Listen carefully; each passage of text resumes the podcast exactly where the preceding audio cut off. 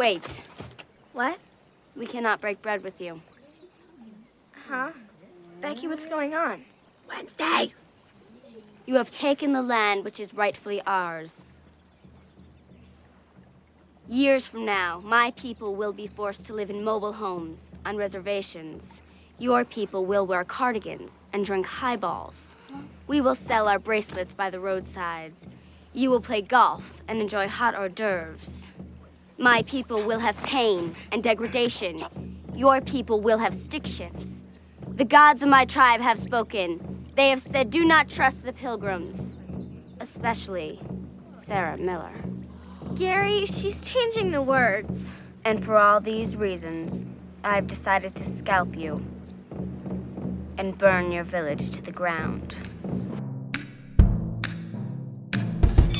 Finally, monsieur, a waffle thin meat.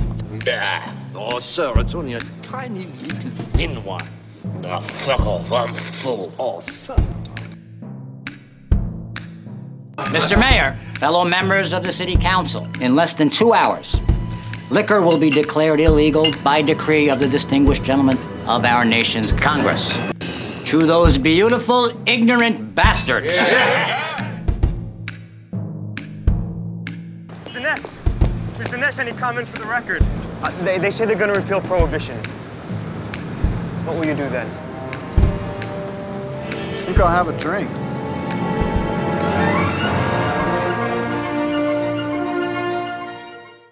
Brothers, sisters, siblings, Sentient beings of all nations and planets. welcome to Old Nerds Drinking. We are live from the Nerd Cave. This is John Patrick, the Master Control Program. Today, uh, we have a special treat because of the holiday season, and uh, we're going to be doing some talky talky about uh, some prohibition subjects.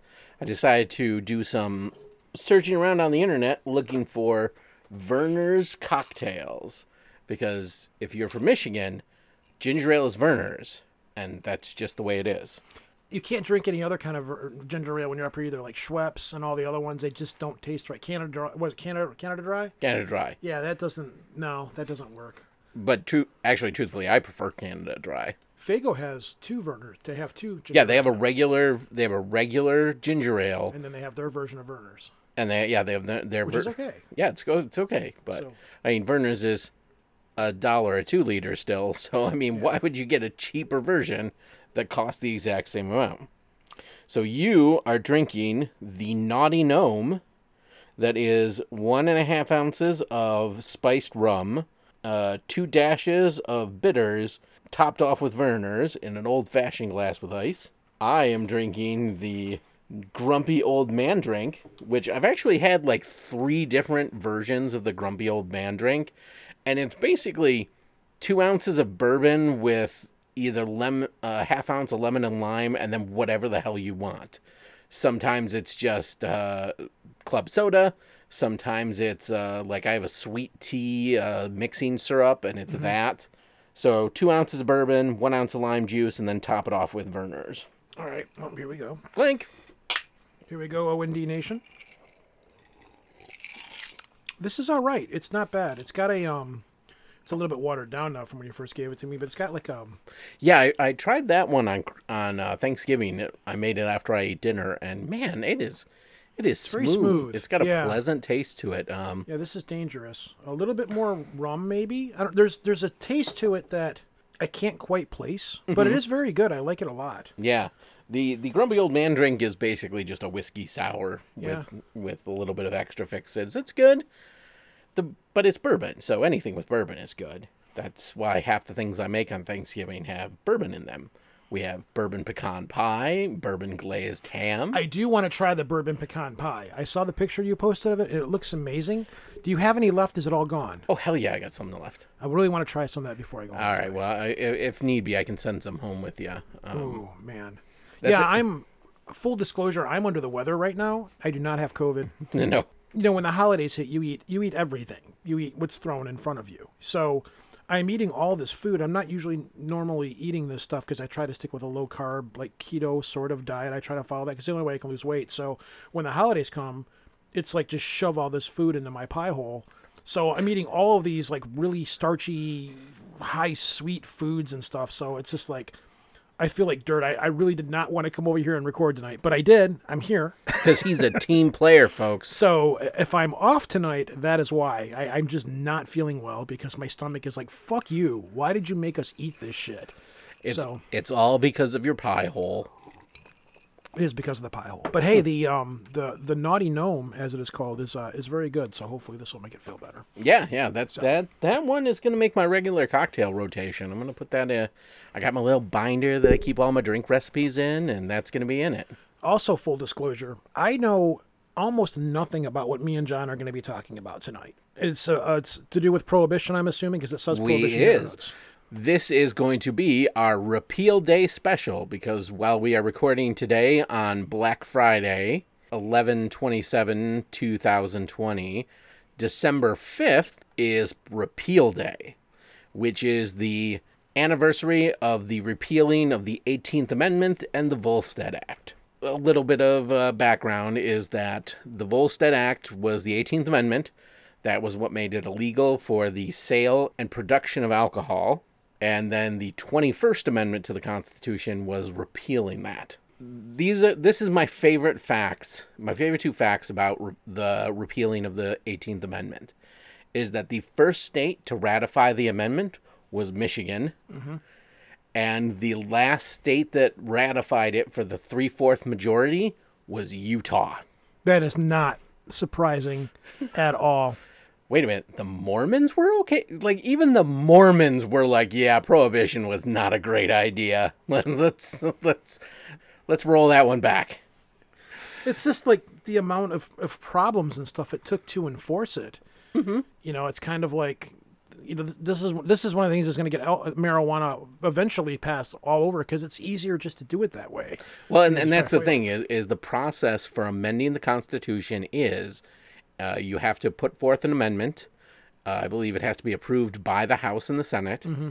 and then it has to be ratified uh, by the governors of three fourths of the states of the United States of America. Mm-hmm. But that's the thing: marijuana is not prohibited by the Constitution. Correct. It's uh, prohibited by a presidential order. Mm-hmm. So technically, all that needs to happen to end the prohibition of marijuana is another president has to come up and make an executive order rescinding it. It'll be. It's just a matter of time because much like alcohol, the money that can be made off the taxation of it Oh yeah. is massive. Uh, So- There were, I think, four states in the last election that had marijuana provisions up for vote, and Mm-hmm. all four passed them. Yeah. It, it's a movement. It's happening. I think it'll happen sooner than later. Yeah, I think so as well. So let's talk. Um, let's talk alcohol. Where do you want to go with this? How do you want to start this? There, there's some interesting things to talk about with prohibition. Um, first, first of all, while this is old nerds drinking, one of the things I nerd on is history, and there, there's a lot of fun stuff here. Prohibition started with the temperance movements of the 19th century, aimed to end saloon-based political corruption. Uh, that was seen as a highly salacious thing by many very conservative parties was that so much of the American political process happened in saloons. And they figured that, oh, hey, if we make it illegal to drink, we end the saloon based of all this political process happening in saloons and bars and taverns and over drinks. And it will bring back the power of the church instead of political process being something that happened in the back room of bars. Once more, it'll go go back to people being connected with the church, how much influence that conservative based uh, voting blocks have over politicians. I am rolling my eyes so hard right now that it hurts. Well, uh, wh- why would you roll so hard? because rel- religion always tries to make its way into politics. Oh yeah, yeah. And this is slight rant. I won't make it long, so you won't have to edit. But it's like this country is all about freedom, freedom, freedom, freedom, unless it has to do with religion coming in and telling people what they can and can't do. Right. But if anybody else comes in and try to tell people what they can and can't do, oh, freedoms and freedoms and freedoms. But if the church comes in, well, we're the church, so we deem this necessary, so we're going to control what you can say, say and do. and that is a huge factor with prohibition. Um, the great idea of prohibition was the conservative minority of the central United States basically using the same kind of political shenanigans that we're still dealing with now, making policy that dictates for the greater United States, even though they're the minority. Mm-hmm. But using things like, oh, well, we have a large number of states voting blocks that even though those number of states have less population because it's the number of states equals the number of senators they can get more pushed through. Mm-hmm. Like Utah. like utah. Another big factor of prohibition was the class divide uh, it was definitely a movement that was seen by the educated elite that drinking was a vice of the uneducated poor. Couldn't be trusted to make decisions for themselves. They were all ruining their lives with booze. And if we took that temptation away from them, most importantly, they would be more productive workers. Yeah, that went real well. Yeah. Um, Henry Ford, very staunch supporter of prohibition. Um, a lot of the steel tycoons of New England area were all very big supporters of prohibition because they specifically thought that by decreasing access to alcohol, it would decrease absenteeism in the workplace and increase production in the facilities. It had nothing to do with the wellness of the people. It was all about what was best for business because those people knew they'd be able to get their booze whenever they wanted it mm-hmm. because they're so rich and they're so smart that they could work their way around the system. The system didn't apply to them. Mm-hmm. Again, um, this all checks out. Yeah. Yeah, and it all checks out. Now, studies did show that prohibition did lead to a decrease in the rate of liver cirrhosis, alcoholism based psychosis, because remember, back then, if you got too far into alcohol, you were insane. So we needed to put you in a sanitarium. And it decreased infant mortality. And there was also the associated dramatic decrease of work absenteeism and increase in productivity Productivity. productivity. and then you get to the cons child neglect and violence against children, which was one of the big rallying cries of prohibition amongst the temperance leagues and the women league of women voters was that oh alcoholism men get drunk and they take it out on their children. Well child neglect and violence against children actually increased during prohibition instead of decrease. And then it led to a catastrophic rise in crime and violence. Uh, the demand for alcohol increased instead of decrease, and it greatly increased the expenditure of taxpayer money trying to police what, for most of the the majority of the population, was an unpopular law. So I can understand why all of those had happened because the increase in crime was increasing because people began making their own alcohol, which was a crime. So there, then you've got the movement of said alcohol. You have the opening of speakeasies, underground bars, and things like that. Of the city that we're in right now was notorious for. Yeah, we're gonna get into some stories about that. Um, many, many. Uh, this particular city that we're in right now, if you're outside of the Michigan and Detroit area, so I can see all of that happening. And then you had people with where we're at right now. Canada is right on the other side of the Detroit River, and there was a lot of smuggling of booze and stuff from Canada into the states, especially over here. There are, which I'm, I'm probably stealing some of your thunder here, so I oh apologize. no, no, no, no! Go right ahead. Um, there are many houses in, in this city and along the Detroit River in this area that at one time had secret passages and secret docking areas where people would come in at night under the cover of night and pull into these hidden ports to be able to get their alcohol and stuff imported in from Canada. Uh, there's this there's a city right by us called Grosse Ile, um, which is an island with a couple of bridges that go to it. It's it's a nice little community. They're very up to themselves and stuff off over there. But that that island has many many houses over there that to this day still have the secret you know docking spaces and stuff like that where ports you could pull into to you know to unload alcohol and things. Well, it's it's a lot of the houses there are right along the river, um, but what they would have are right from the docks. They would have covered areas or areas where booze could be unloaded directly from the ships, and then hidden away under houses. Correct. I have a couple of books here Uh, one of them is uh, published by the Wyandotte uh, Historical Society. Page. I think pretty much all of the major cities around the Great Lakes were all big export. Like Chicago was another one. So, by estimations, during Prohibition, 75% of all the illegal booze that came into the country that wasn't domestic production from stills across the Detroit Ontario corridor. So, there's a huge amount of alcohol. And the, the way a lot of that happened was in Canada, they had their own version of Prohibition. Um, they followed the United States. But because a large part of their economy is based on the production of alcohol, they had a caveat that you could still legally produce alcohol as long as it was an export or it was being exported to a non prohibition country. So, what would happen is people from the United States would cross the river to these docking ports in Canada in rowboats, small sailboats, whatever they could to get across the river. And they would go to the uh, pr- or to the distilleries. They would fill out all the exportation paperwork of what they were buying, and, And un- then not take it there. yes, so they would write down the destination as Cuba. Here's the guy, on the customs official on the wharf, and he doesn't care because he's they're paying the tariffs on it, which is the most important part. Yeah. that's what Canada cares about. They oh nope yep we got one boatload of Canadian whiskey going to Cuba. Well, we will see you, sir. You row yourself all the way to Cuba.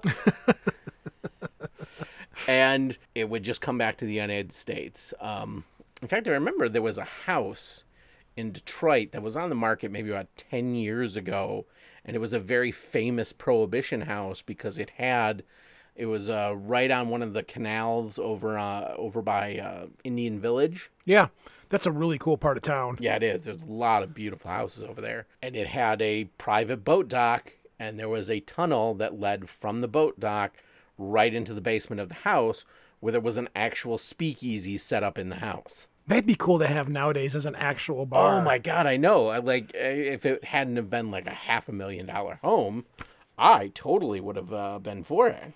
It's funny because even in the book that I have, they ha- they show pictures of like these little rowboats up at the dock in Canada being filled to capacity with just cases of booze. Uh, but in addition, there was also uh, a lot of ingenious ways they would get the booze across from just plain old speedboats, which a lot of the speedboats that did end up getting caught would then be turned around and used by the revenuers to try and catch other people. So essentially, whatever they whatever they captured, they would just take those boats and turn around and repurpose them to be able to stop the smugglers from bringing alcohol into the country. Exactly. For the most part, pretty much anything they needed, they could take and say it was well.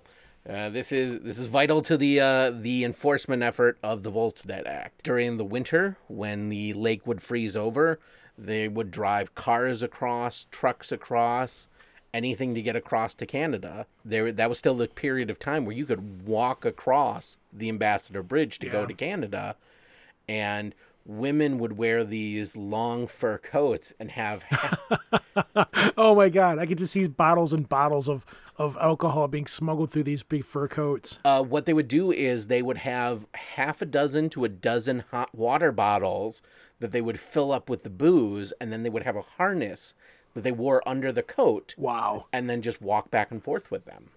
And and nobody noticed that these women were just walking back and forth across the Ambassador Bridge with overly long, you know, overcoats on. Well, no, because Kind of like, hey, want to buy a watch? You know, hey, want to buy want to buy a bottle of bourbon? yeah. Well, gin. was, I think gin was the big thing because it was easiest to distill back then. Gin and moonshine. uh, no. Well, no, it was uh, whiskey.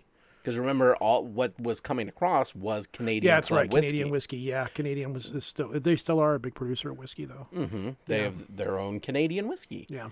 uh, but because they could still produce for uh, international export, their brew or their distilleries in in Ontario were still cranking out booze. That was the time when Stroh's, who was a very prominent brewer in Detroit at the time, um, again they're returning to that, thankfully.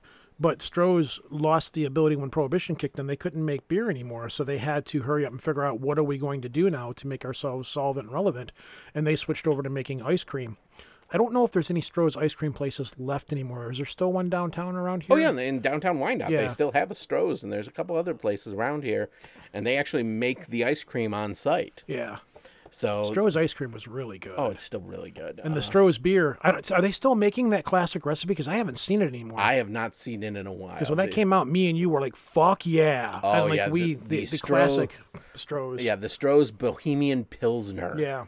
Oh, that was so good, and I have not been able to find it. I, I think they stopped producing it, which really, really makes me sad. Mm-hmm. Because there was once a time, again, for people who don't live in Michigan, you would have like every every area has their beer. Like think like down in Ohio and the southern states is Yuenglings, Yuengling. and then uh, for a while Coors was also a very regional beer, and then our regional beer was Stroh's. right. So people would drive up to Michigan to get Stroh's because you could get it in Michigan. I think you could get it with Wisconsin too. I don't remember. There was a few other places you could get it, but you like to get these beers. Like you have Budweiser now. You've Yeah. got all of the big major breweries, and then they've bought out the little breweries and so forth. So beer for a while went through this period of time where if you drank beer, you pretty much had to drink like Budweiser or or Labatt or something like that. You know. So so this this actually ties in really nicely. The second clause of the 21st Amendment gave states the right to choose if they wanted to be dry, and it also regulated importation of alcohol between the states. Mm-hmm. Because of that, that is why you saw the regionalism of beer. On top of that, it was also you couldn't move it as fast. yeah. So like beer had to be bottled, and then you had a very sl- a very small window of how far you could transport it.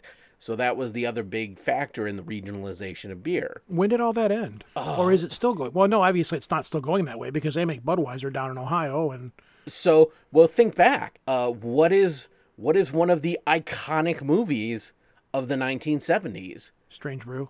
Uh, well, no.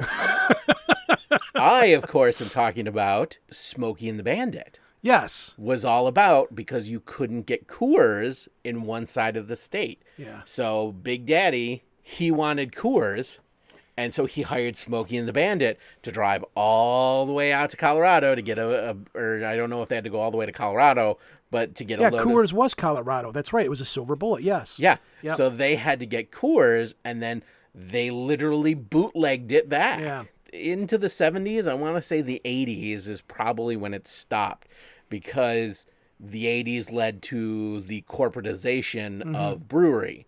That was when Stroh's got sold off, and the family made a lot of really bad, poor decisions financially. Oh my God, there's a, there's a book about it I've been meaning to get Yeah. uh, that deals with the rise and fall of Stroh's Brewery.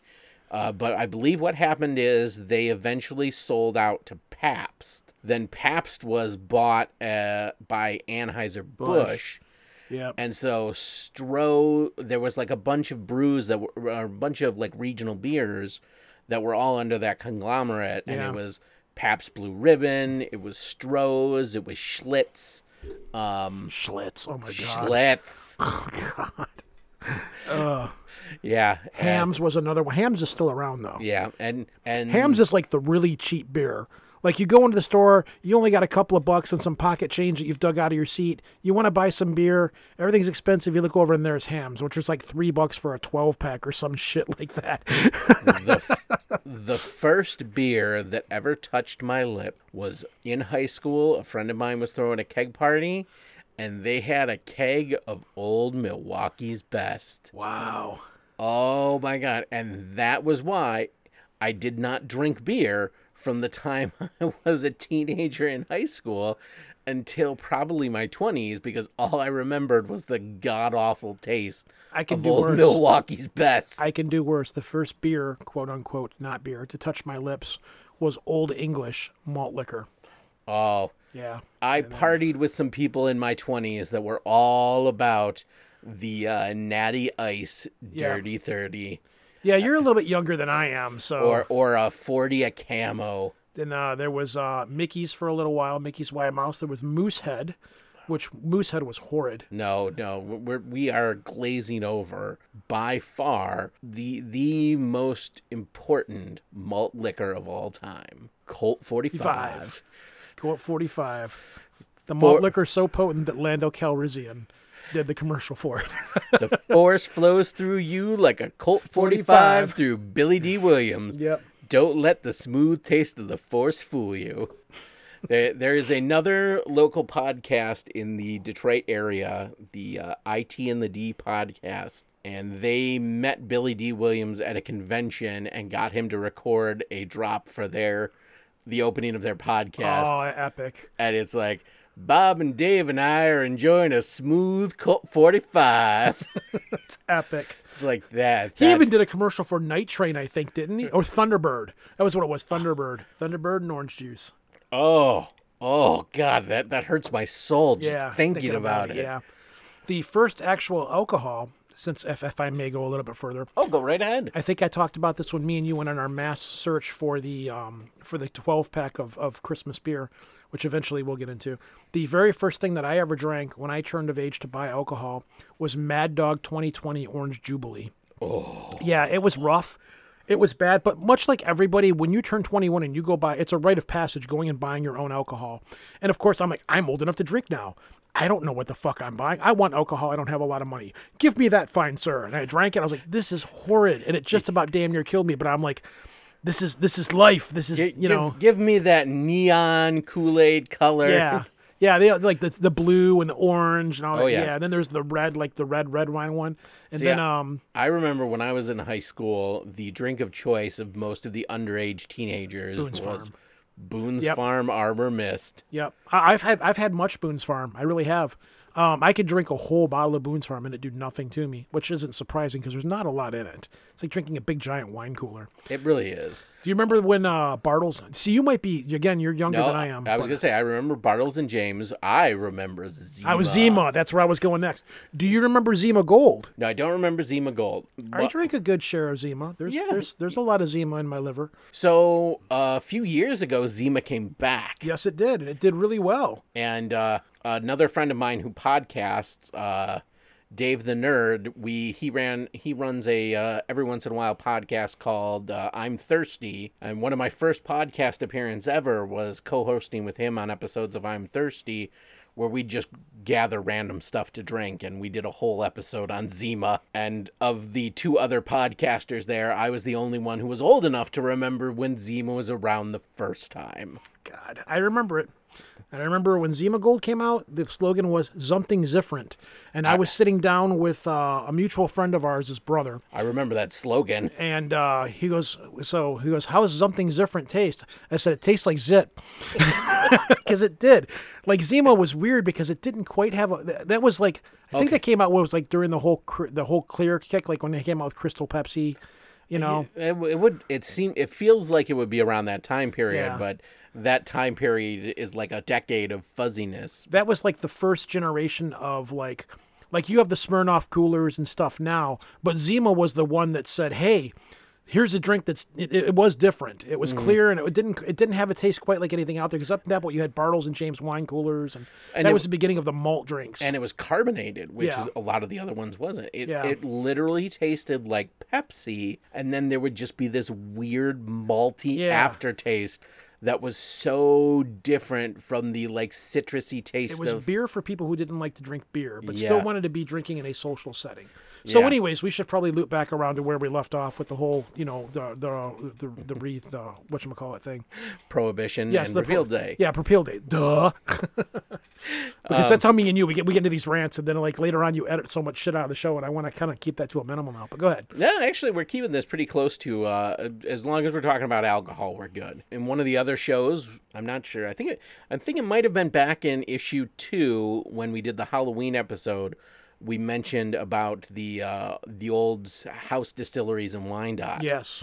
and there were several cases of just these massive distillery operations going around in people's houses in our city. Yeah. Um, I there- may still have that going on in my house right now, but Well, I'm not sure. Go ahead. but, Yeah.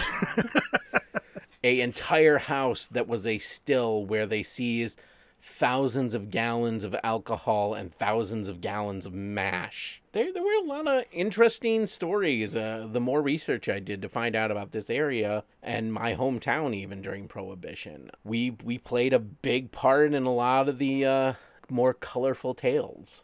members of the Purple Gang had houses in Wyandotte. Um, a lot of other Italian mobsters had uh, would run stuff through Wyandotte or through Detroit.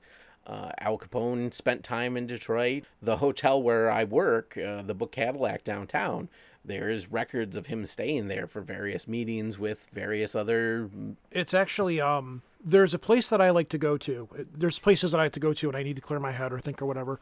There's one uh, down towards the southern part of Michigan, which is got a little lighthouse there and everything. There's this bar there that used to be one of the hideouts, legitimately one of the hideouts for Pretty Boy Floyd. And um, it's I, I can't remember what the name of the bar is at this point, but there's this neat little lighthouse. It's this little tiny town there and this bar like prides itself on how it used to be a big gangster hideout. And they've got pictures of the mugshots of the gangsters and all around the on the outside of it. And then they've got these two Tommy gun vodka bottles that are like bolted to the wall, but they're actually they're bottles of vodka that are shaped like Tommy guns, but they're empty, of course. Oh yeah, I, But I I know. was- I know the exact.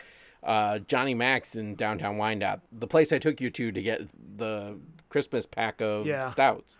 That's a story in itself. I- Yeah. Let's tell that one real quick. Okay, So So, Rochester Mills Brewery every Christmas puts out their 12 days of Christmas stouts. yeah, the twelve beers of Christmas. um, they're all milkshake stouts, and they're almost all delicious. Eh, There's a couple of duds in the bunch, but, But there's usually like you like the one year they had one that was like a peppermint milkshake stout. they had a peppermint. It's gross. Yeah, they had a peppermint But- milkshake stout. They've had a blueberry pie milkshake Yeah. stout, or no, it was blueberry pancake milkshake stout. Yeah, and that was still out for a little while in the summertime too. But anyhow, when these when these cases of beer come out, they're much sought after and very rare. Well, this year because of COVID, it's even more so because their production's been more limited. So John and myself have been looking for these these cases of beer to come up. So every time I want to pop up, I'd send them a picture. Hey, I found them here. I found them there.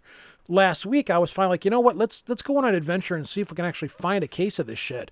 And we uh, went to one shop, and uh, no, they didn't have it. So he's, what did you call the place? The hobo hobo Okay. heaven. So uh, there is a liquor store in Wyandotte called Johnny Max. They started out as a corner store a block away from my house, and then the dad ran it, and the son worked there, and then the dad retired, and now the son owns it. They moved into a, du- a new building, and this building is walking in there is like you died and went to wino heaven. Yeah, if you're in a 12 step program, like when you walk into this place, it's like walking into the gates of heaven where, like, oh, like the doors open and this bright, radiant glow of light comes out, and it's just rows and rows and like like it's it's the liquor store where it's got like like you walk in there and it's got like the 17 foot high Oh yeah, wall of one and a half one and a half story ceiling Yeah. with a entire floor to ceiling wall of booze. with a really high ladder that you got to climb yeah, up that moves they've, back and they've forth. got one of those library ladders that slide back and forth that you've got to go up to get the top shelf stuff. Yeah. Yeah, and I'm like, do you have blah blah blah? And she's like, yeah, and she looks way way up the top up there. And that was you, and you got something like that, so she had to climb way the hell up there. And I walk in, and I'm like, we're looking for the 12 beers of Christmas. We've been on this quest to find them. Do you guys have any left? And the guy's like, yeah, we got like three cases or something left. And I'm like. And the woman's like, "Is it really that good?" And I'm like, "Yeah, it's really that good. Yeah, oh god, it's so good. So I grab it and I'm hugging it and holding it and embracing it. And the woman starts laughing. I'm like, "No, you don't understand. We've been on a quest for this shit for like weeks now to get this to get this beer." And uh, which one did you drink, Art? You already had one. I had the English toffee stout, Yeah. which is one of my personal favorites. And I think I I don't know if I had the carrot cake one or not. I don't remember which one that I had. I I took one home. I think you. I think you took the carrot cake one. Maybe it wasn't. No, it was the red velvet. I took the red oh, red velvet. velvet. Yeah. I knew it was some kind of cake. So I sat around and had uh, like a little fire in my backyard, and I, I drank that. And it was really good. I was gonna drink that tonight, but wasn't refrigerated, so John decided to throw a dirty gnome at me, which is I, actually I like this a lot. It's a it's a better. yeah, choice, so. sadly, space was at a premium due to uh, Thanksgiving. So even though we couldn't have family members over, we we still had to have a twenty pound turkey and a Yeah, ham. I think everybody did that. Like everybody got the turkey way way bigger than they needed because they're just used to buying big turkeys for families, and no families were there this year. So Oh, forget that. That just we knew there were no family members. It was just like, hmm, we just still want to eat turkey for like three days after Thanksgiving. oh, I love turkey though. I've got no problem eating turkey for a week after. I'm not a big, I'm not as big of a turkey person, but I'm a ham person. Like, oh my Uh, god, see, I'm not. and it's Like I'll deep fry a turkey in the middle of summer.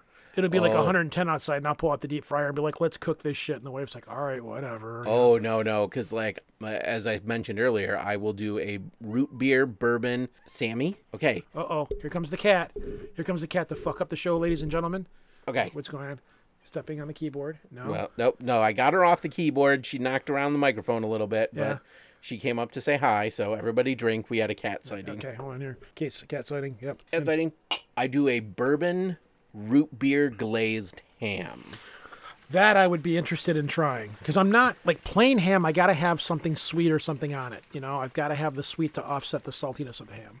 All right, so So so yeah, the the bourbon root beer glazed ham. You take a ham. I despise those super super super sweet hams. oh, not me. Oh no, like, like me, the people man. who do the the maraschino cherries and the the Raising my hand. pineapples. Raising Oh, my hand. Fuck that shit. Yep.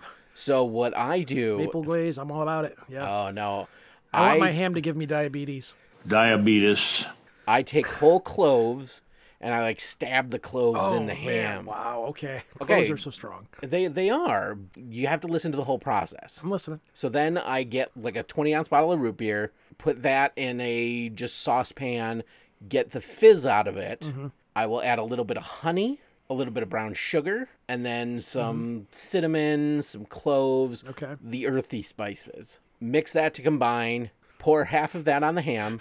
Um, so put that on the ham, put it in the oven. 15 minutes per pound. That's about how long it has to cook. While it's in the oven, I will take the little uh, baster thing and baste it so it's got a good glaze on it. When it is about half an hour from being done, I will take it out of the oven, take the cover off of it. I just take handfuls of brown sugar and slap it on the ham. This is a person who just said they don't want their ham to taste like Wilford Brimley's penis or um, blood or whatever. No, penis. it- it- yeah, it- that'll work. Yeah. It is it is completely the fruity sweet because the fruity sweetness changes the characteristics of the ham. Since we've talked about Vernors, are you a fan of the Vernors ham?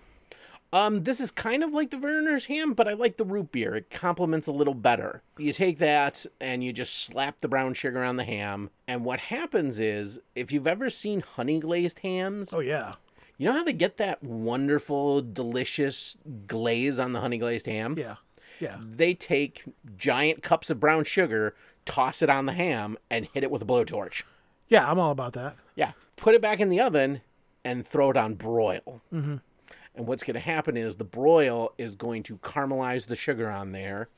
It's going to actually cook the uh, cloves to where they're they're almost burned, and smoke the ha- or give the ham a smoky flavor. I'm not a big fan of cloves, but I will reserve judgment until I try what you make. Yeah, because the and then the first thing I do when I take it out of the oven is I pull all the cloves out of it. So you're not eating the cloves. Yeah. They're there to just add a little smokiness to the ham. That is my special ham. And my bourbon pecan pie is actually a recipe I shamelessly stole from Alton Brown. His original recipe is weird. It calls for like cayenne pepper, cumin, and yeah, hmm. I made it exactly to his recipe one year. The spiciness of it balances out the sweet, but nobody else in the house liked it. I can't see cumin being in a pie. Yeah, and I mean it's a small amount of it. It's one of those things that you know, it feels like fancy chefs just put this weird stuff in so they can, ooh, well this adds. A You know what? I know. I, I got an idea that me and you should do something. I, are, are are you a fan of yams, sweet potatoes?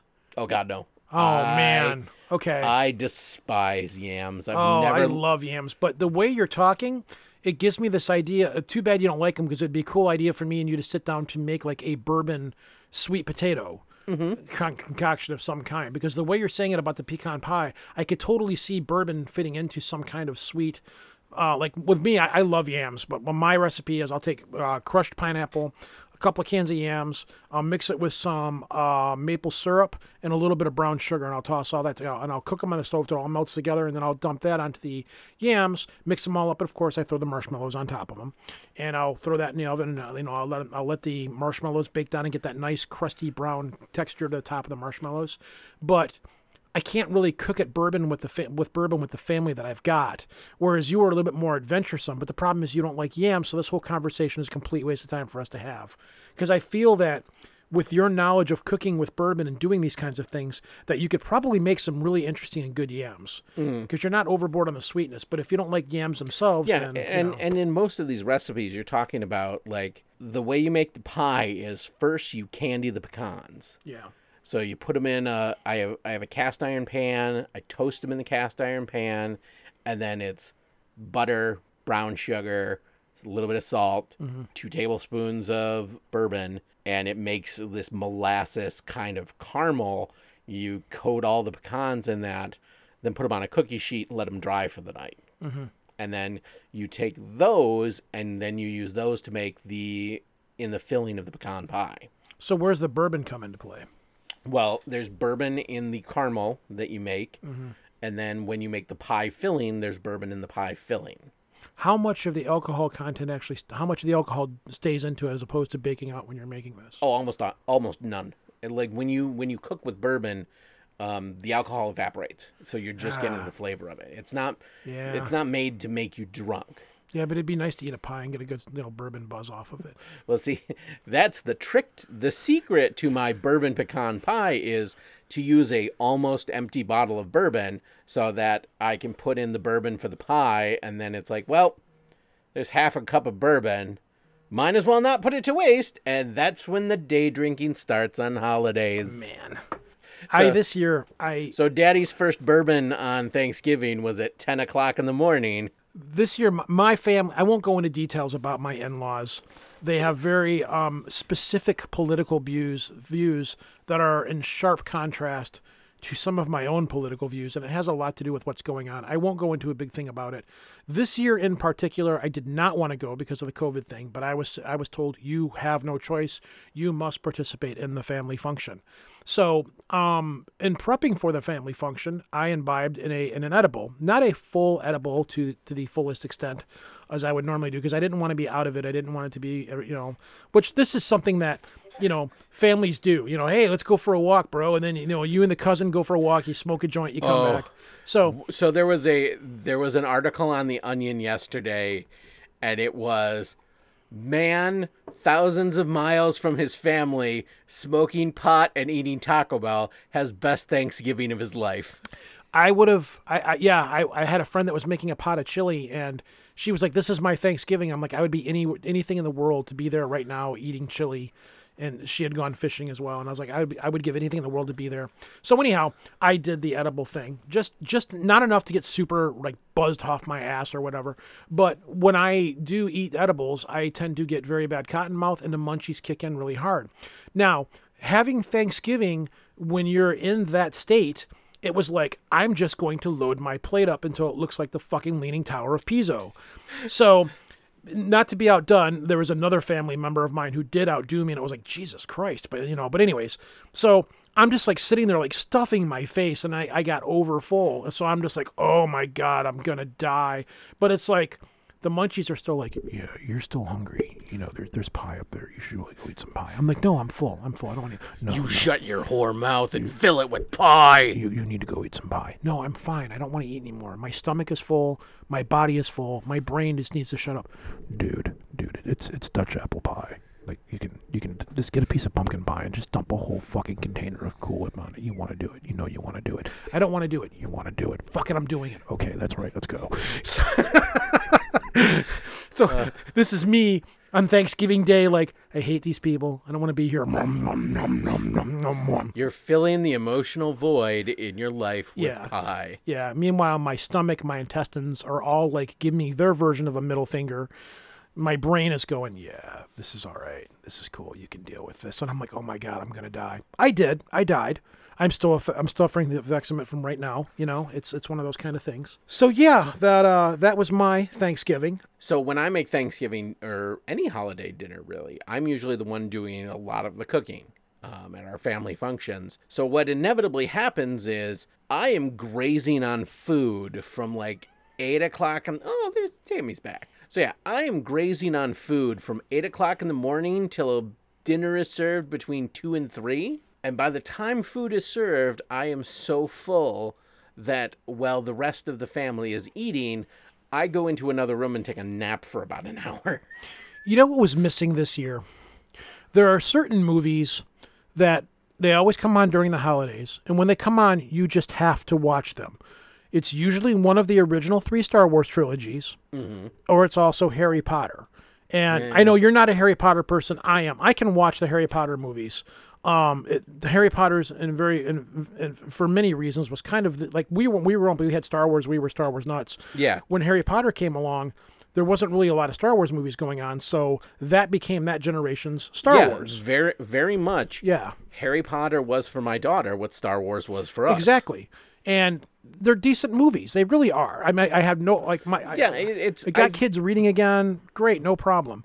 But that was missing this year when you sit down in between eating and stuff like that. You turn on the TV, like you've got the people that have to watch football, and then you got people like us that are like, "Oh, Star Wars: The Empire Strikes Back is on.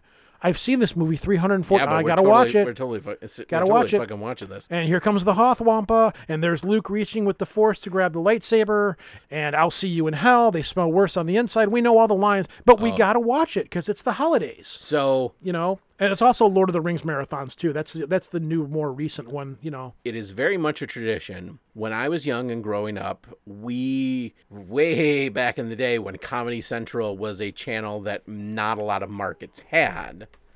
My aunt in Trenton, her her cable service had Comedy Central.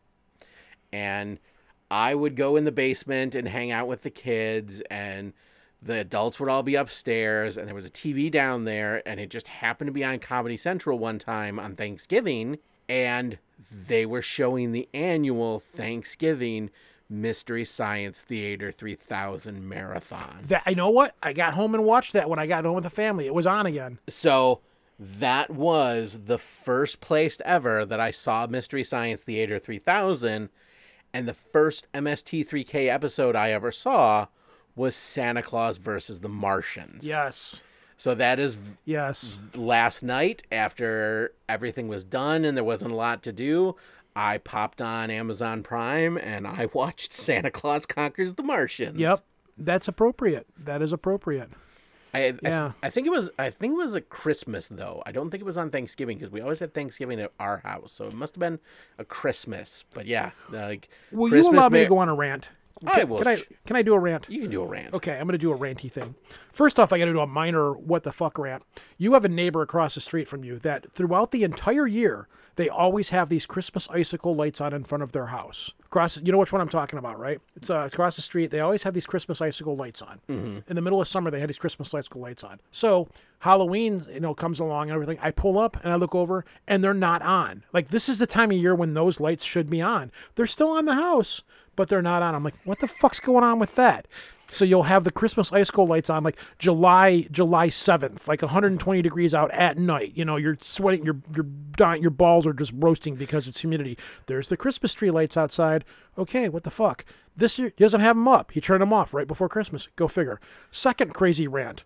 I've got a few, but I'm going to keep this one down. I have this one family member. We'll go over and we'll have Christmas Eve at the family's house, the in-laws' house. Blah blah blah blah blah then comes over to Christmas Day, that family will come to our house and they will scarf on whatever leftovers we had from that night, and we'll make like the traditional big giant pot of soup and make a big giant sub out of this, like the big huge loads of breads that you at stores. So I've got this one family member, and he'll always come over and be like, what, what, what movies did you get for Christmas? Last year it was Solo, a Star Wars story. And I'm like, I got this. I'm like, he's like, all right, well, I'm going to watch it. And I'm like, I really don't want to watch it. I want to watch it later with the family, you know, with Right. the wife or whatever. I don't want to watch it in this setting. I might actually enjoy the movie because once you put it on there, it's going to mess it up. And then the other family member's like, no, let him do what he wants. He can do what he wants, blah, blah, blah. And I'm like, it's my fucking house. But okay, so he then puts the movie in, and it's not bad enough that he's watching the movie, but he also has to watch it with subtitles on the screen. Subtitles drive me nuts unless I'm watching like an anime or something like that where it's got the American subtitles on the bottom. I think Brotherhood of the Wolf is one of the few movies that I could watch with subtitles on the bottom. So now I have to watch the movie half-ass and I don't want to watch it. And then he's watching it with the subtitles in the bottom of the screen. And it's pissing me off because it's like now I'm not going to go back and watch this movie because I can only watch bits and pieces of it because you're watching it now and you're watching it with subtitles, and it irritates the hell out of me.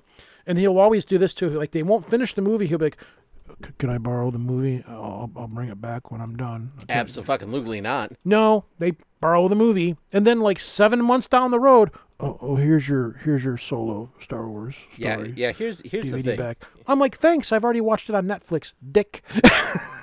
you know. Yeah, So here's the thing. I don't lend movies to fucking anyone. yeah, I'm like that with books a lot of times. Cause I'll never see. Oh no, no, no. Uh, books, very specifically, I have a very short list of people I will lend books to. And I've got two of them right now. One of them, I've got one of them. Right. So- but here's the social agreement: is I will hand you the book and I say this is the contract. This book will return to me in exactly the shape it was lent to you, or you will buy a new one. Yeah, you will replace it Yeah, I can I can respect that. I'm fine with that. because I have done that. People have lent me books and something has happened, and I will go out and Oh, man. replace it because it's like, no, dude, that you don't do that. because of my other show, you know, I get a lot of books from authors and stuff, of paranormal or magic or whatever sorts. So I have this giant library, and then somebody like, "Hey, you've got that book on such and such. Can I borrow it?" And I'm like, "Ooh, man." I'm so I'm very careful about what books I loan to people, and I've lost like my library is very big, but I've lost a significant portion of it just from giving books to people and never seeing them again. Right.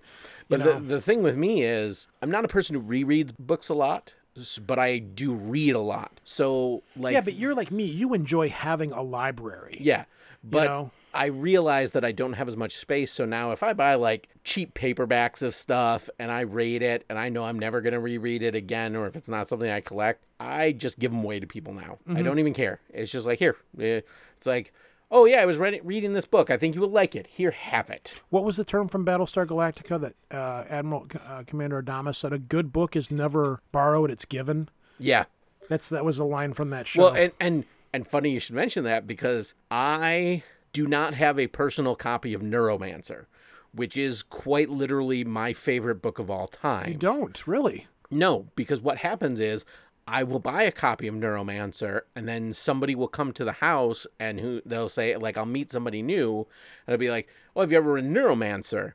And they'll be like, "No, and I've never read it." And I'll just hand them off my copy. Well, I was going to buy you a copy of Neuromancer for Christmas, but the grounds is that you, if I get you a copy of Neuromancer, you must keep. I have been looking diligently. I want a first edition paperback of Neuromancer. Oh shit! Yeah, don't you do not have to get me that. Damn it! Um, I I do I have a special place in my heart for rare books, and that's one of the rare books I would like to have. And it's a thing that you know a lot of times the first editions are always these like really nice leather bounds or these really nice hardcovers. But Neuromancer wasn't that. It was its first edition was a paperback, and I just think that's super cool. That it's it was meant to be kind of this throwaway novel that was just supposed to be the genre novel of the week. Which is kind of like the culture that the book talks about, though. Right. Yeah, because everything is it's it's it's dystopian future, and everything's just kibble and garbage and stuff. Oh you yeah, know, in the yeah. book. So oh, don't worry, we are doing a whole cyberpunk episode that will probably be the first episode of 2021. Uh, What else do you have to talk about for the holiday? Not much. That's You- pretty much it. You know, you got it- that know, off pretty your much chest? just- well, it's like this year. It's it's it's COVID, so You know- you know, it's not quite like even when Halloween was here, it didn't feel like Halloween. It didn't. You know, like this this is definitely the year that everything's gonna be taken off. The vaccines are on the way. There's three of them on the way. There's more coming. So I know next year will be different and it will be better. I think I think Thanksgiving this year was everybody got a mulligan. Everybody got a freebie. The the everybody gets one. It- Not me. Yeah, no, no, not you.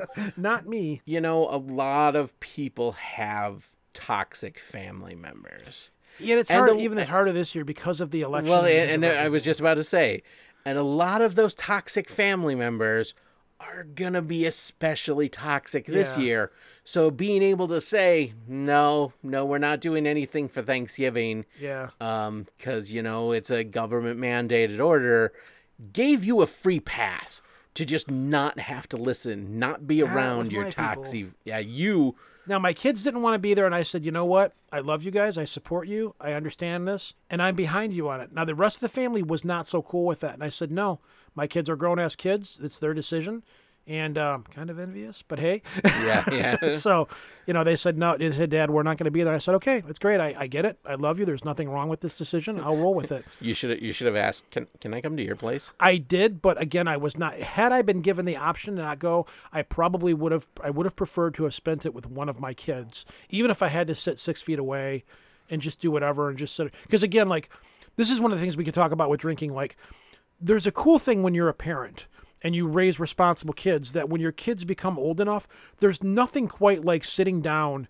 and actually having a drink and, and talking with your kid. Like you have your kids. Oh, yeah, And then they yeah. become adults and you get a different kind. You're still you're still the dad, you're still the parent, but you have a different kind of relationship because now you're looking at him as an adult. Right. And there's nothing quite like sitting down and having your first drink or getting really drunk with your kid as your kid's getting drunk and getting drunk with your kids. yeah. And There's nothing quite like it. My first time, my oldest daughter, me and my daughter got drunk in Vegas. My wife doesn't drink, and at the time, my son-in-law didn't drink. He does a little bit now, but me and my daughter, we just got hammered off of our asses in Vegas, and we had a riot. We laughed our asses off, and that is one of those memories that I'm never ever going to forget because my daughter had arrived. She was now an adult, and we, I could treat her. We could treat each other like adults, and it was like I'm actually we're sitting down, we're getting drunk, we're having a really good time. This is fun. We're both being responsible, and it felt really, really good. So there was another time when we played. We went to a party and we played beer pong, and me and my daughter just wrecked everybody. like me and my daughter just walked in and we just dominated the party with beer pong. Like we kicked everybody's ass. Like we took no shit. Um, and again, that was another great moment, you know. But like I would have rather have gone back to what I was saying, gone over to my daughter's house and said, "All right, what are we drinking? Let's sit around and let's let's watch Yeah. TV or let's watch whatever and, and have a couple of beers and laugh about how the rest of the family's driving us nuts." And I would have greatly have preferred to do that more than anything in the world. Um, I did eventually end up going over there later on and hanging out with her, and we did have a couple of drinks together. But I know it sounds weird, but there's just that moment when your kid is of age to where they're an adult and you can be an adult with them. It's it's just really cool feeling. It is, and if you raise them right, it, Yeah, it's- like I have not. My my daughters are both very responsible with their alcohol and what they do. Um, they're very very responsible. So, like when my daughter used to go out and go to a party and stuff, I'd be like, if you get drunk, give me a call. And my son-in-law would be like, I don't drink. I got her. I'm like, cool. It's all taken care of then.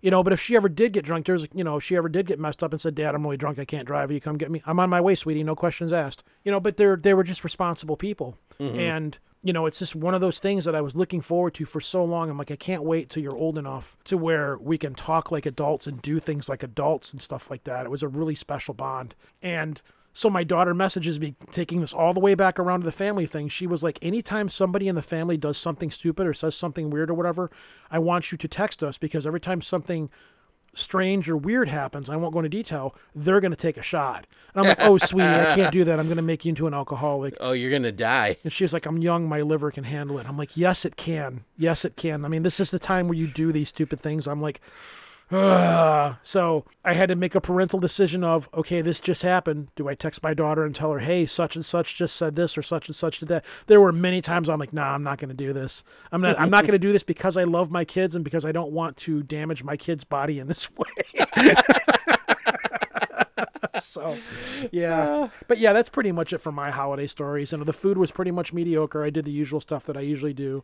I'm usually in charge of making the desserts and stuff. This year i didn't because there just wasn't the whole family there but i usually because i know how to make like And, and the family that was there, you kind of hate. well i don't hate them but they're just there's like i don't i don't push my views onto anybody. I have my views and now in this day and age, you definitely don't talk politics and religion. You just definitely do not in this day and age. It's very bad. So I I do the method acting routine where I'll remember how I, I I remember how it is to keep your mouth shut and respectful and just bite your tongue. And I act that way until I get out of there. Then I get in my car and I slam my head against the steering wheel over and over again while clank, cranking a Henry Rollins liar CD or something as loud as it will possibly go to the point where you can't even understand what the hell he says. This is like, ah, and I'm just like, ah, smashing in my head. Or I'll listen to the first like first four Black Sabbath records over and over again as how as it'll go with my headphones on, staring at my computer to mellow out.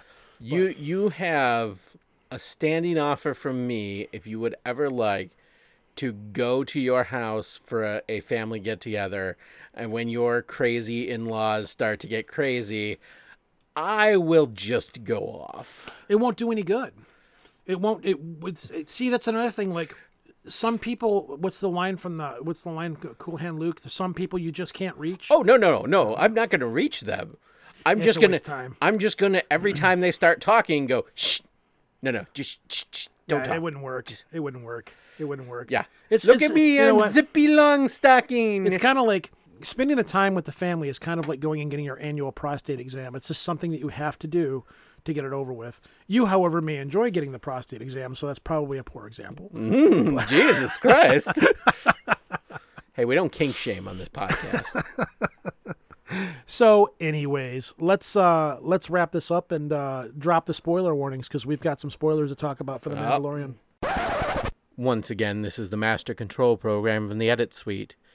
At this point, we once again launch into a long conversation about The Mandalorian, which didn't really fit the earlier theme of the episode. So at this point, we are going to break the episode off, end it here. All of our Mandalorian content will appear as a bonus episode sometime later this week. Remember, you can find us on the Facebook group for Old Nerds Drinking. You can contact us by email at oldnerdsdrinking at gmail.com, or you can find us on Instagram at Old Nerds Drinking. And we hope you enjoyed this show. End of line. Over? Did you say over? Nothing is over until we decide it is. Was it over when the Germans bombed Pearl Harbor? Hell no! German? Forget it, he's rolling. And it ain't over now. So, what's the plan? Take car, go to Mum's, kill Phil, sorry, grab Liz, go to the Winchester, have a nice cold pint, and wait for all this to blow over. Might as well write him off. Let's close up the bridge. Let's get out of here. Close it up. Lights out. Where are you headed, cowboy? Nowhere special. Nowhere special. I always wanted to go there. We're good, streaky! Yeah! Excuse me. All right, move on. Nothing to see here. Please disperse. Nothing to see here, please.